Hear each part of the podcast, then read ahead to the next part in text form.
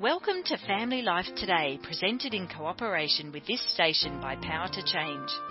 We hope today's program will give you something to reflect on and to encourage you in your relationships. Our hosts are Dave and Ann Wilson.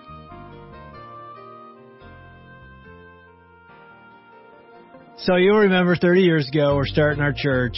We decide we really want to reach the guy that doesn't go to church. So that's sort of our you know, our hope that we'd reach those kind of people. So the first series, do you remember what it was called? yes. What was it called? You don't remember. It's called The Art of Awesome Living. Oh no, I don't the, remember that. It's part. the lamest title ever for a series. But in 1990, we thought that was cool. But we decided let's just hit all kinds of different topics, trying to see who might mm-hmm. might come. So we did a you know message on stress and anxiety, on marriage and relationships, parenting, and then week four uh, I put together a message called sex, colon, what a great idea. That's what I do remember. You remember that? Yeah. So I give this message, uh, I get done. I'm talking to somebody in front of this little made up stage and I see this guy walking toward me and I'll never forget. He goes, Hey, uh, I don't know what they call you around here, but that was one blank of a sermon. He just barks it out. and I'm thinking, wow, this is great. This is the guy we're trying to reach. And I go, I go, hey, tell me your story. You you've been here before? No, I, I haven't been to church in 30 years. And uh, he he was so proud to tell me that too. And I go, well, how'd you end up here today? He goes, I'll tell you how how I ended up here. My wife came here last week. I was in bed, and she came home, and she goes, honey, you're gonna like this church. And so he shows up. Mike was his name. Six weeks later, gave his life to Christ. Very cool. And ended up serving in our church for decades. And just, just so, this beautiful story. And just so our listeners know, it was a biblical viewpoint of God. And that's my whole point. What we decided to do early in our church is say, this is something the church needs to be talking about. And we need to go to the Word of God and the creator of sex and say, what's his design? And that's all I did in that message. And so that's what we're going to do today. We've got Shaunti Feldhahn in the studio. She's a researcher and an author and a great friend of ours. Mm. And this is quite a combo in the studio today because not only do we have Shaunti, we have a certified sex therapist, Michael Sytsma, in the studio. I don't think we've ever had a certified. I don't think so. Michael, you're smiling. Do you like that title? you know, it's one I've I've gotten to be comfortable with, and part of what I love about it is if we're going to speak to this subject, let's make sure that we've really studied, that we've tested, that we've shown ourselves to be approved, and to have a large organization say, yeah, you've got all the education, the training, the experience.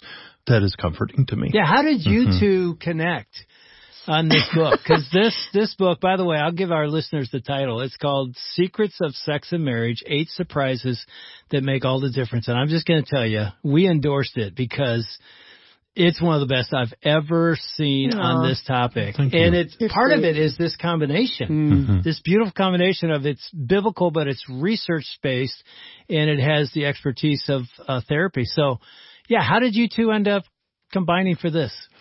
So, uh, Dr. Sytsma, Michael, he has been um, one of our sort of friends and advisors for me and Jeff as we've done the research on men and women and marriage and all these other things over the years whenever we would come across this topic and have to study it, half the time I'm calling Mike going, help, because I don't understand what I'm seeing in the data.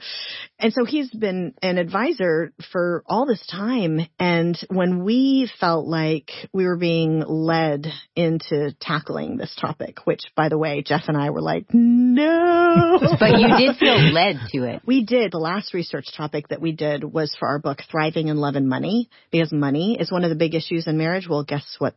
One of the other big issues mm. in marriage is. And so we recognized we really needed to do both, but we also recognized that on this topic, we could do damage mm. if it wasn't right. really accurate. And so we recognized that Mike was absolutely 100% the person to sort of co-labor on this especially because he's also a researcher. Like it could not have been more perfect. God mm-hmm. set that up. To have her say, "Let's do something together," I went into it kicking and screaming with did my you? heels dragging. Uh, yeah, oh, very much so. totally did. because for him, I mean, and I'm I'm putting words in your mouth, but we actually he says this in the book. Um, for him, he's like, well, but there's all these, you know, exceptions. You know, if 90% of people say one way, that means 10% don't. And it's like, yeah, um, it can't be a 3,000 page book. so we will say that it's 90 and 10, but we can't mm-hmm. like go into all of those other like specialty right. topics. There is a message that God has to tell here. And how do we make sure that message gets out? And Shaunti's really been awesome in helping to craft that message and put it together. Well, the thing that we felt like this was an opportunity to do is all the research that Jeff and I have done over the years on marriage and parenting and workplace and all, you know, all the different areas of our lives and our relationships, we have found that so many of the points of pain and so many of the heartaches that we have don't come from like the big, huge specialized things. Like they come from the little day to day misunderstandings and the little day to day ways that you're trying really hard, but maybe trying hard in the wrong areas or that you're hurting each other without intending to. And so to be able to say, can we focus on a lot of that stuff? Like what are the things that impact most marriages in their intimate life where most couples could, if they just knew this or that, it would make a big difference. I got really excited about studying what were those things. Mm-hmm. Were you surprised? I mean, it's the subtitle is eight surprises. Yes. and so as the data is coming in, were you surprised, Michael? Like, was it anything to you that was surprising? Shaunti's shaking her head. No, there really wasn't an awful lot that was surprising to me. Sometimes the extreme of the numbers um, was a bit of a surprise, but the direction that they went uh, was not a surprise. But it was for you, me. Yeah. Yes, one hundred percent of it was a surprise. Really? Now, why is that? Yes. Well, I mean, one of the topics that is to me something that explains something I had been seeing in the research for years and years and years that I didn't know what was underneath it is that, you know, a lot of people think if they're not connecting in an intimate way, it means that they, you know, that just the drive is different, right? That's what we've always thought. That's what we've always thought. And right? we've actually taught that. Yes. I just hate to say this out loud. well, and there may be, right? And yeah. that is a real issue and we'll get, we can get into that. But I was so stunned once we actually dove into some of these, what are the reasons? How often it's not that. And how often it's like, for example, that there are two different types of desire and it just functions differently for different people. And especially honestly, there's a big statistical correlation with men and women that there's just some things that work physiologically differently. It just helps explain so much. So anyway, we can get into that. Well, topic, I think we need to now. Where our listeners are like, tell us. tell yeah, us and, topic and, is. And I'll frame it this way: you have eight surprising secrets. We're probably not going to get them all you know, we'll get some of them in, in this broadcast and in the next one. Uh, but I just frame it this way. As a pastor, and we've been in ministry over 40 years in marriage areas and traveled the country and spoken on this, the questions on this topic have heightened in the last 10, 15 years, mm-hmm. just as for us out traveling around. And I know you know that as well, but this is so important that we're talking about. I just feel as a pastor trying to help people, people want to know what God's word says, what's the creator's perspective and how do I navigate this? You know this. Right. You wrote the book on it, but I love Shaunti. I love what you and Jeff have done. Every yeah. book has the here it is in a chart. Here's yeah. where you're going to go. I, you know, I'm a guy that's like I'm going to go there first, and it gives me a, an outline. But you start the book with this question. I love it. It was, uh, what are couples up to in the bedroom? and a guy like me is like, yeah, I want to know. Am I normal? Am I abnormal? Uh, what'd you find out? So, you know, for over 20 years doing this and speaking in various churches and organizations, and I ask, just give me any question you, and we have lots of ways that they can anonymously submit them. And probably the primary question I get is something along the line of, am I normal? What is normal? What do couples do? Hmm. Um, are we within the, the typical kind of range? And then the next one is, can we? You know, is this okay? and, or, or how do we do this kind of, of stuff?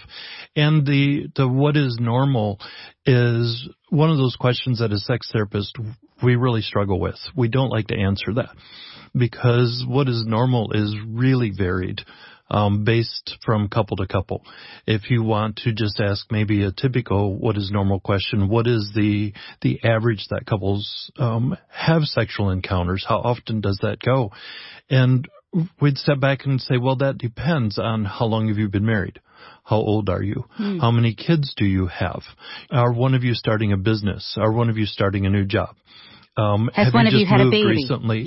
all of those things. one of you, that would be you. so all of those shape it dramatically to say what is normal. Well, it, it, it depends on the context.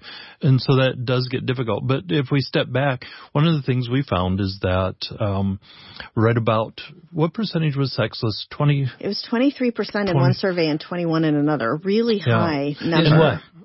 Is sexless. What we in the sex therapy field would often identify as a those quarter, that are almost in, a quarter of marriages? Are engaging less than once a month. And that's what um, one of the things I was interested to find out is that in Mike's field, they consider a marriage to be sexless if they're having these encounters less than once a month.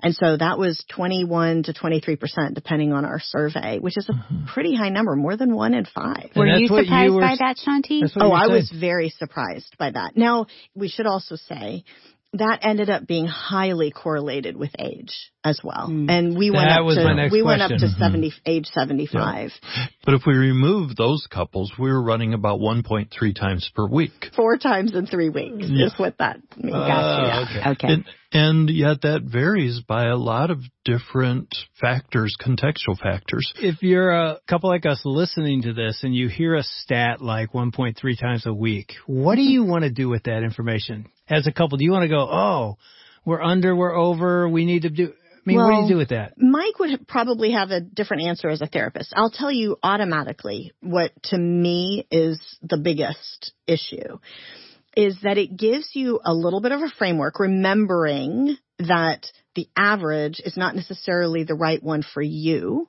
The analogy that Mike used in the book is 70% of the people in your neighborhood may have a pet, for example. You may be the 30% that doesn't because you're traveling all the time or there's a reason you don't have a pet. And so it's not like there's a right or a wrong, right? It's just these are all just different, you know, sort of perceptions and what works for you. However, I think it is helpful for people to be aware that, for example, suppose that you have one spouse that is a higher desire than another and the, the other one is much lower.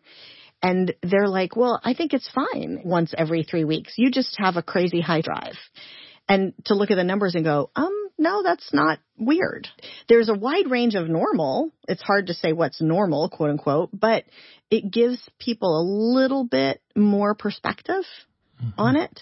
And by the way, one of the things I should mention, that sexless number that's so high, the actual number of where they say they never have sex is only 9%. Hmm. Of the population, which is still quite high. Right. One in 10. You guys seem to have some concerns over the couple that is not engaging. Like that's concerning to you. It is. And I've had a lot of people come up to me, women come mm-hmm. up to me and say that's the case for them.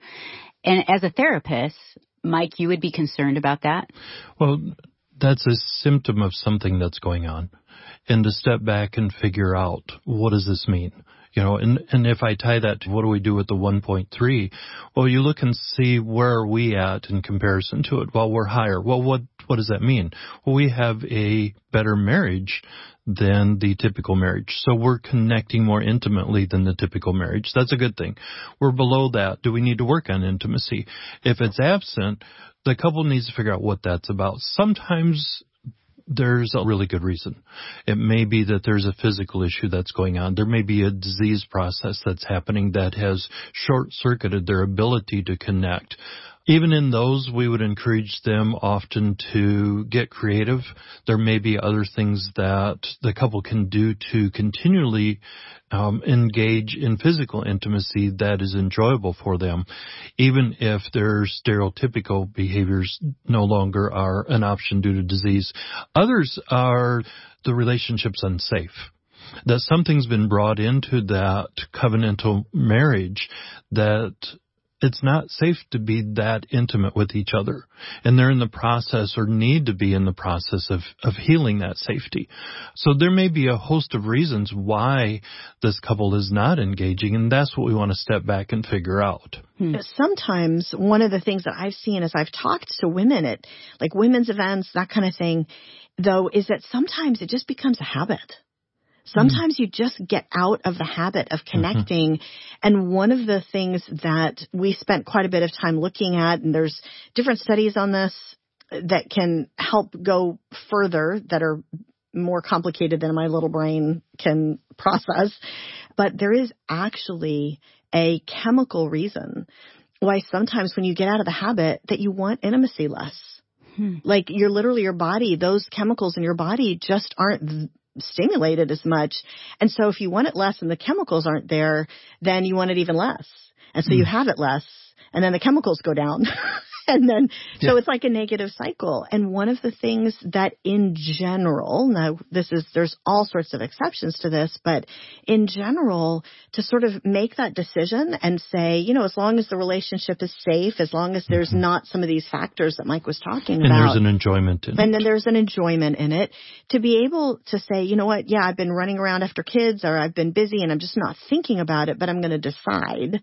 And then knowing that that's going to stimulate those chemicals in your body and you're actually going to be more interested next time, which means that then you might do that more and then stimulate those chemicals more. and so it becomes a more of a positive, positive cycle. cycle. Mm-hmm. Because when I talk to a lot of, again, on the women's side of the world, I talk to a lot of women where it's just they've gotten out of the habit and they're just not quote unquote interested. And part of it is because they're out of the and habit. I, and I know from a husband's perspective, I'll say it this way. I know a husband, a friend of mine, who would say, "No, this is me." Um, I'll be really honest because I've said this to Ann in this area. There's a fear that creeps in for mm. me anyway. If it's been a while, I've told her I'm afraid to touch you hmm, because I feel like you're gonna feel like, oh, you're touching me now, and it's not about love or affection. And so, yeah, and there's the negative cycle. So then you pull back like. I don't want her to feel that way. So I'm just, even though, and the next thing you know, another few days gone by and you're like, now I feel even more fear. Yeah, and exactly. so I don't know how many men feel that way, but I think I know Anna said this, and I know other wives have said to their husbands, "There's not any affection in our marriage," and so you feel like I'm using her, and so I don't want to do that. So the next thing you know, you're in a bad cycle. You guys have just identified what makes a difference. You said I came to her and I said, I'm afraid. This Let's is what's talk. going on. You guys are communicating about it. You're talking about it.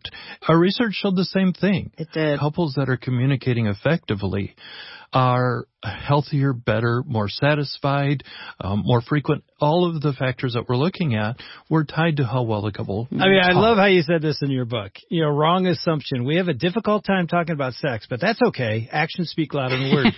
Truth. Actions may speak louder than words, but without the words, you may not be getting much action. so well said. Okay, well, give us a homework for today. Like we've been talking about this what can we do to begin the process of communication? Well, I think you identified something that's important to keep in mind as, as foundational. We're often have been taught not to talk about it, that it is a sacred subject, and it is a sacred subject, and we're uncomfortable talking about it. Most couples don't have a good language for it. It's so easy to misunderstand what each other's saying. The first exercise I encourage couples to do is pick up a good book, um, something written by somebody who has some good training. Hmm. Do you know anybody? I mean, we might be recommending a particular book yeah. at this um, point. Yes. But there are actually a, a, lot of good books out there, and I encourage couples to sit down and read it out loud to each other together. Together, hmm. and take turns with who the reader is. And the goal is not to get to the end of the book. The goal is to pause regularly and go, I think this author is just crazy. Hmm. Nobody is like this. And don't be surprised when your spouse looks at you and says, what do you mean nobody's like that?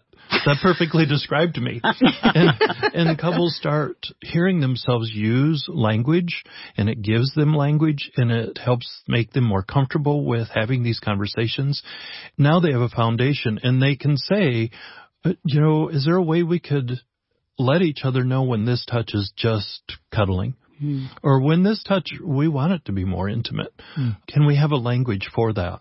And it allows couples to really lean in and be more intimate across the board just by communicating with it. Well, and if, if I could just also make a, a point here, just as the average non-therapist person, which is sort of mine and Jeff's role as we were going through this research project. But one of the things that is intimidating for an average couple, you know, like me and Jeff, is you have to talk about sex. It's like, what? You know, it's like it's uncomfortable. So scary. scary. Right. It's actually much more simple than that. Really what you're talking about is not like people are thinking, are you talking about techniques and mm. body parts? Like, what are you talking about? No, there's all sorts of stuff that's running under the surface in our hearts, all sorts of insecurities and worries and things that matter to us that we wouldn't have been able to really articulate. There's all of this stuff that's running under the surface. And once you know that, like, for example, that when you talk about reading our book out loud to one another or some of these others, it's that stuff that's being identified. It's that underneath the surface stuff that you're talking about. And that's a lot mm-hmm. more freeing. It's the mm-hmm. emotional things. It's what are you thinking and feeling about what is this, you know, when you haven't been together in a certain amount of time, what does that do in your heart? Mm. Right. Like that kind of stuff mm. is much more compelling to talk about. And it's incredibly intimate. And yeah. it is intimate. Yeah. The reverse of that too is how do you feel when it's pressured? When you haven't hit that Correct. 1.3 yeah. and you're feeling like I have to step up. That is That's destructive. another great uh, thing to talk right. about. Exactly. And, and to be homework. able to say this is actually destructive to our relationship because I pull back more and more because mm. the pressure's there. So how can both of them step back and create a, a space between them that both want to be in mm. and it's enjoyable for both of them? That takes them talking about mm. the individual uniquenesses of who they are. We want to thank Dave and Ann Wilson and their team for another edition of Family Life Today. Although our programs are produced in America, the issues facing families like forgiveness, communication, and taking care of our kids transcend national borders. These issues profoundly affect relationships everywhere. In Australia, family life is known as Power to Change, and our mission is to effectively develop godly families, the kind of families that change the world one home at a time. A key part of our mission includes strengthening marriages and families all around the world. We want to do whatever we can to bring timeless truths to the challenges you face as you seek to strengthen your family and join us in changing the world. If you'd like to listen to today's program again, visit our website families.powertochange.org.au and select the podcast tab where you will find the previous fortnight's programs available. Until tomorrow at the same time, God's richest blessings on your family.